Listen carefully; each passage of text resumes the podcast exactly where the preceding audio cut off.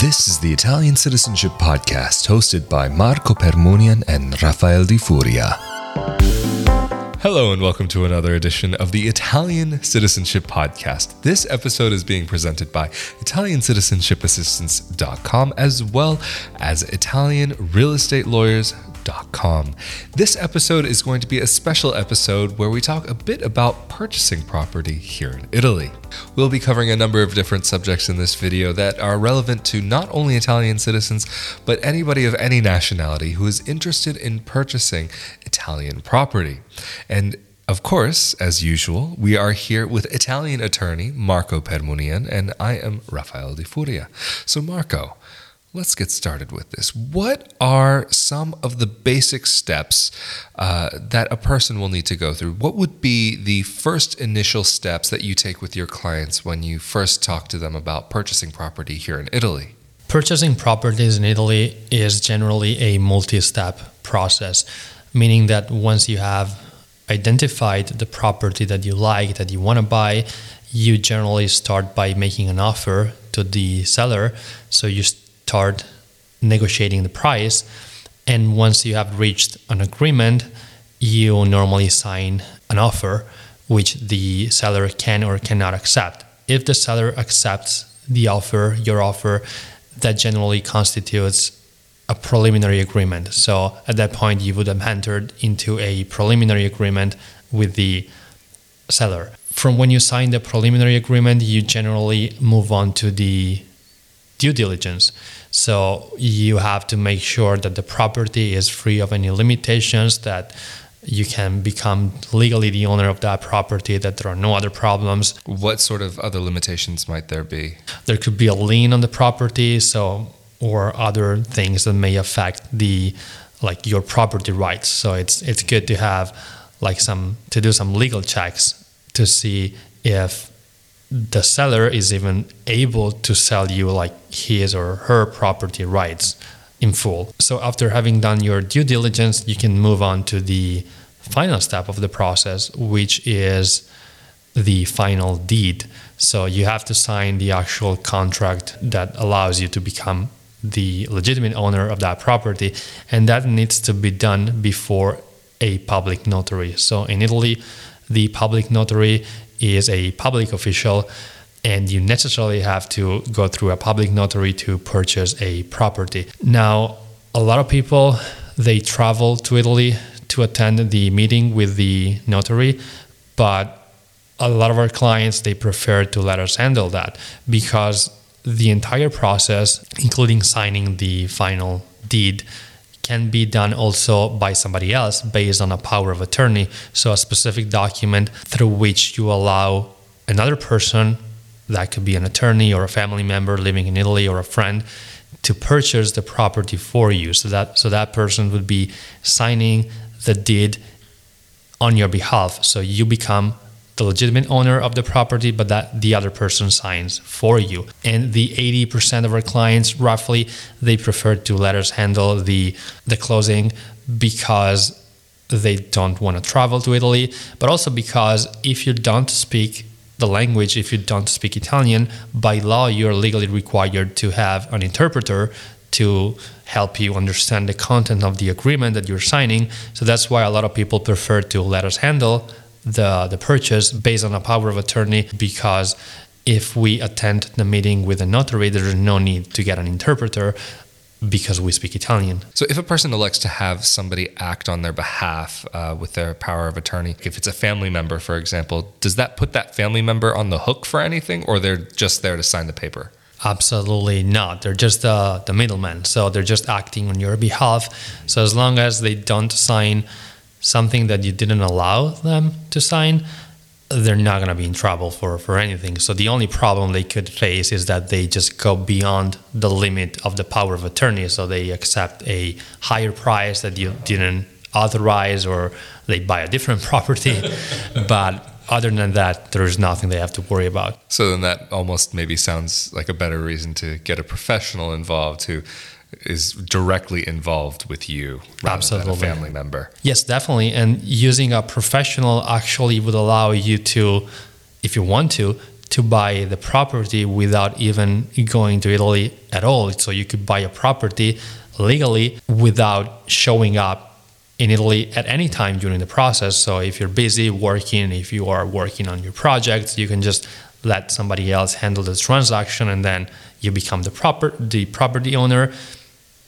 We mail you the key and then when you're ready you go to Italy to enjoy your new property. And of course another advantage of using an attorney or a professional to handle the transaction not only allows you to not having to go to Italy to complete the transaction, but it also helps make sure that no mistakes are made, that all the paperwork is done correctly, and that you become the legitimate owner of the property and that the property has no limitations whatsoever. We've already talked about the negotiation stage, but maybe let's take it one step backwards and talk about the actual search for the property. How would you recommend to go through that? Do you help your clients with that part of the process as well? Absolutely. Um, most attorneys will not help you find a property, but that is a service that we do offer to our clients.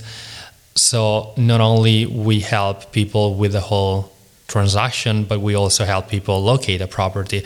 All we need is just a general idea of where the person would like to buy the property. So, like the region or the specific area. And once we have understood what area the person is mostly interested in, we can start looking for properties on the market. So, not only properties listed on the many websites that are available in Italy, but also properties that are not listed on those websites, properties sold by directly by owners that uh, most people don't know they're available. So, that's um, another service that we, we offer to our clients. And I have to say, a lot of people are very happy with those type of solutions where we also help them find the house in the area where they're mostly interested in. No, I'm sure that can be a, a huge help to people because just being in a, a, new country, just to begin with, in a country where you don't speak the language, can be tough enough. But when you're trying to make such a large investment like a house, a home, or an apartment, whatever it may be, uh, any kind of real estate, to start searching through all of these records, websites, and even trying to find those direct to owner um, deals, it can be quite difficult if you don't have that linguistic ability on your own. And if you're unfamiliar with the territory and how things work, maybe you might be walking down the street and you see a sign and it says affitto and you think it's for sale but it's really actually for rent. So there can be those little things that come up along the way. So for people to have access to somebody who can not only help them with the legal aspects but also the search itself to to have that person throughout the whole process for them I'm sure is very comforting for some people to be able to have that access. What would be some of the costs associated that a person should expect? Aside from the cost of the property, so one of the costs that you have to take into consideration when buying a property in Italy is definitely the cost of the public notary, which can be expensive depending on the area or depending on the case, depending on the type of property that you are buying. But let's say that if you are buying just a regular property in, in, a, in a town, like an apartment in, a, in, a, in an Italian town, the cost of the notary can be as low as low as one to two thousand euros. And one other cost that you have to take into account if you're buying through a real estate agency is the their commission fee. And something that most people don't know about the fee of the real estate agent is that in most cases you have to pay it when you sign the preliminary contract. So not even at the closing but much sooner unless you have indicated something different on your agreement with the real estate agent. But if nobody said anything the real estate agent is allowed to ask you to pay their commission fee even if you then end up not buying the house for whatever reason, but because they helped you locate the property and because they helped you negotiating the price, because they uh, acted as the middleman between you and the seller, they're entitled to their commission fee in most cases. So, what would that fee normally look like? This is something that can be agreed upon with the real estate agent that you're using, but generally it is between the 2 and 3% of the value of the property. So even if for some reason the seller decides that they are not wanting to sell the apartment anymore, even if they've come to that decision after you've already made your offer and sent the money to the real estate agent, you still wouldn't you would still be liable for that payment. That is correct. In most cases, that is correct. But of course, if the seller doesn't want to sell you the property anymore, there needs to be a reason. And in most cases, if they don't want to sell to you anymore, they have to refund the deposit that you initially paid when you signed the preliminary contract because the what normally happens is that when you sign a preliminary contract you send some money to the seller as deposit just to, to show them that you are um, actually interested exactly in the property but if you don't if they don't sell you the property they have to give you back the double so that's what the law says really exactly yes wow i'm actually blown away by that i think that's very interesting. Um, but it does make sense why something like that would be in place.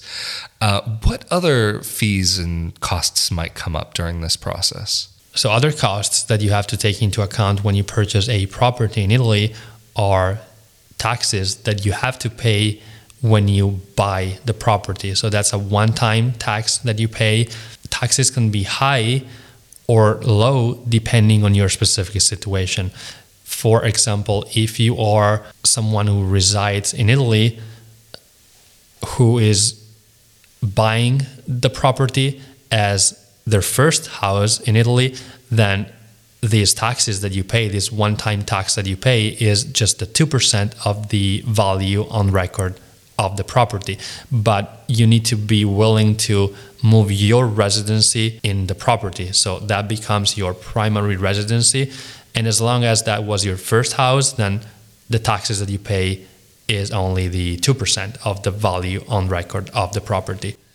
And what if it's uh, a second property and you decide not to make it your primary residence? Then at that point, you have to pay the 9%. So it's much more expensive. So if you're buying a house because you want to rent it out, because it's just an investment for you, then at that point, you pay the 9% instead of the 2%, but it's always a one time tax that you pay just when you purchase the property. And are there any annual taxes that you have to pay? Yes, there are annual taxes, but those are very low and they vary depending on the region or the area within the region where you're buying the property. So it's kind, it's kind of hard to say how much those would be without knowing what region we're talking about or what specific area of the region we're talking about talking about, but generally those are much, much lower. And annual taxes could be as low as just a few hundred euros or as high as a few thousand euros for luxury properties or like bigger properties. And are there any differences between being an Italian citizen and not being an Italian citizen when purchasing property here? Yes, meaning you can buy a property in Italy even if you're not an Italian citizen, and even if you do not reside in Italy, and even if you have no intention of residing in Italy. So I want to make this clear: you can buy properties in Italy, even if you have no connection to Italy, if you even if you don't want to relocate to Italy in the foreseeable future. The only difference is that instead of paying uh, the two percent in taxes when you, when you make the purchase, as we said before, you pay the nine percent, so the higher amount. But being an Italian citizen allows you if you are residing abroad and if you're registered with the IRE, and we talked about this in, in a previous episode, it allows you to pay less taxes even if you're not moving your residency into the property. In other words, if you are an Italian citizen who resides abroad and who are registered with the IRE, and if you're buying your first house in Italy, you don't pay the 9%, you just pay the 2% because that's your first house and you're not required to move your residence in Italy because the Italian government knows that you're residing abroad. But if you're not registered with the IRE, if you're an Italian citizen residing in Italy or temporarily residing abroad but not long enough to being able to register with the IRE, then to pay the lower amounts, the 2%, you have to move your residency, your residency address into the property that you're buying. And of course, one of the main benefits of being an Italian citizen when you're buying a property in Italy is that you can just go to Italy and enjoy your property for as long as you like. So you have no restrictions. Whereas if you are a foreign citizen, you can for sure go to Italy for a short period of time, which is generally three months every six months. That's the time that you're allowed to stay in Italy if you're not an Italian citizen. So if you are a foreign citizen who doesn't have Italian citizenship, who doesn't qualify for Italian citizenship, you can just stay in Italy for a limited period of time. So as a vacation, basically. Exactly. So at that point, it could be ideal for you if you want to stay for longer and if you don't qualify for Italian citizenship by descent or through marriage to look into visas. Mm. And what sort of visas might be uh, worth looking into?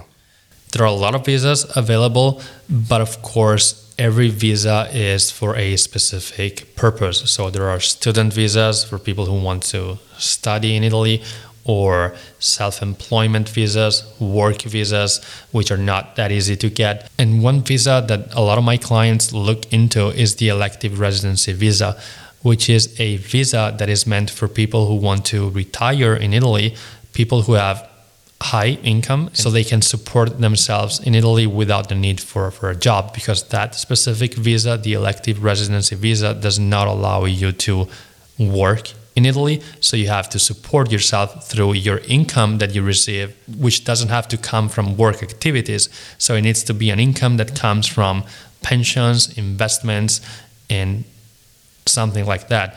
And if I'm not mistaken, you also have to be able to provide your own medical health care coverage while you're here. Yes. And having a property in Italy helps you when you're applying for this specific type of visa because one of the other requirements of this type of visa is that you have to have an accommodation in Italy, either a place that you have rented or a place that you own. But if you own the place, then the Italian consulate that processes your visa application is required to apply the minimum income required by the law, which is roughly $3,000. Instead, if you don't own the property in Italy, then the consulate can require an amount, a higher amount at their discretion. And so basically, what it comes down to is that this is a retirement visa. It's yes. not for somebody who's looking to run their business from Italy and just kind of be a digital nomad, for example. It's just really kind of once you've hit that retirement age and you're earning those uh, monthly incomes without working. Correct. And when you're specifically helping people go through this process, do you have any limitations that you have to work within, or can you only work within a certain region, or how does that work? No, absolutely not. We work in the entire peninsula. So, regardless of where you want to purchase your property, we can work in Sicily, we can work in the Veneto region, we can work in any Italian region. The only place that we wouldn't be able to help you with is in the Vatican City. I can imagine it would be a, a difficult place to purchase property. and just as like just from a practical standpoint, what should a person do before they even get started in this process? Is there are there any things that they need to get set in place before they get started so that once they find that property that they that they really want that they can just jump on it? I guess one of the main prerequisites is that you need to have an Italian tax code. To apply for an Italian tax code, you do not have to be an Italian citizen, so you can apply for an Italian tax code from within your home country or from Italy if you happen to be in Italy, even if you're not an Italian citizen. And by the way, having an Italian tax code doesn't mean that you're subject to Italian taxes on your income abroad.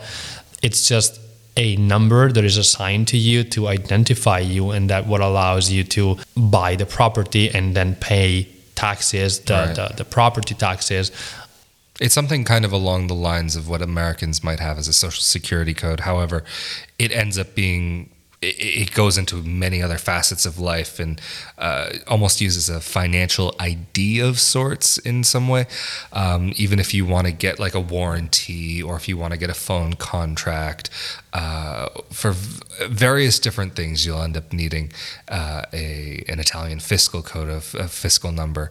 Um, so it is worthwhile if you're considering to spend any time here to, to get regardless. But you can apply for it through the consulate, though, if you don't want to go to Italy, you can just deal with the Italian consulate abroad and get it from from them.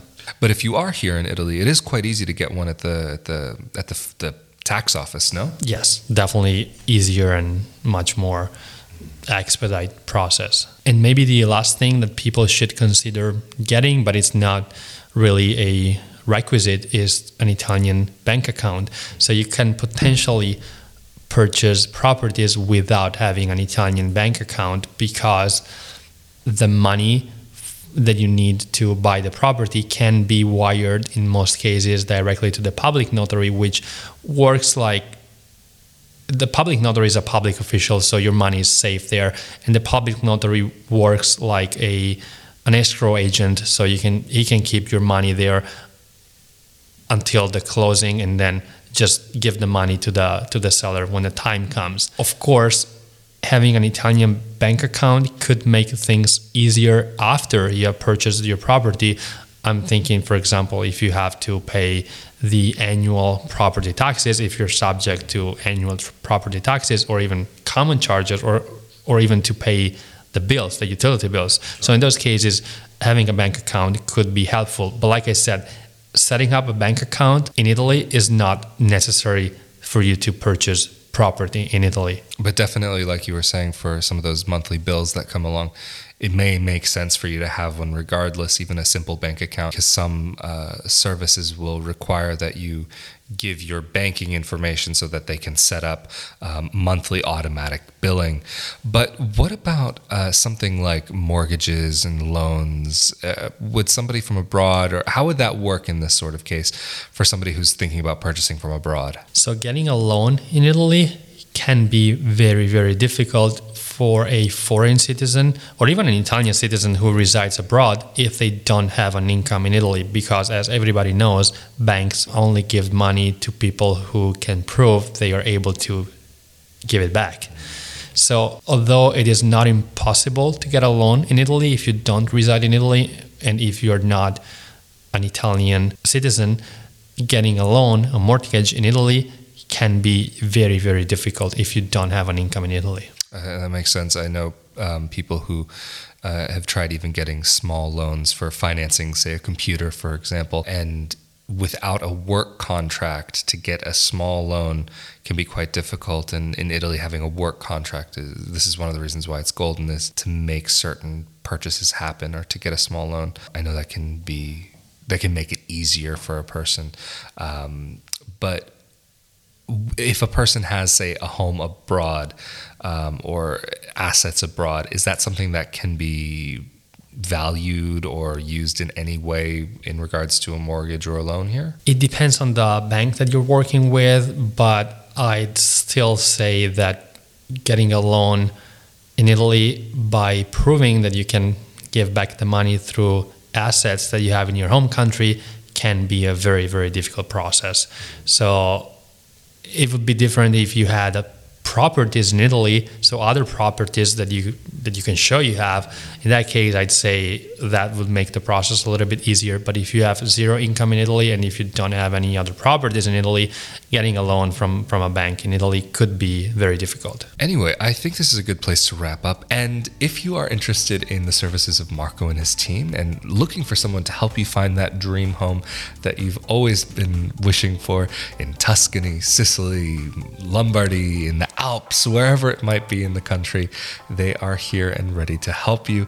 If you would like to talk to them about more information, you can go to ItalianRealEstateLawyers.com or you can also go to ItalianCitizenshipassistance.com. Both places you will be able to get in contact with Marco and his team of experts. Thank you so much for joining us again on this episode of the Italian Citizenship Podcast. This episode has been presented by both ItalianCitizenshipassistance.com and ItalianRealEstatelawyers.com. I'm Rafael Di Furia, and of course, this has been Marco Permunian, and we look forward to seeing you all next time. Thank you. See Thank ya. you.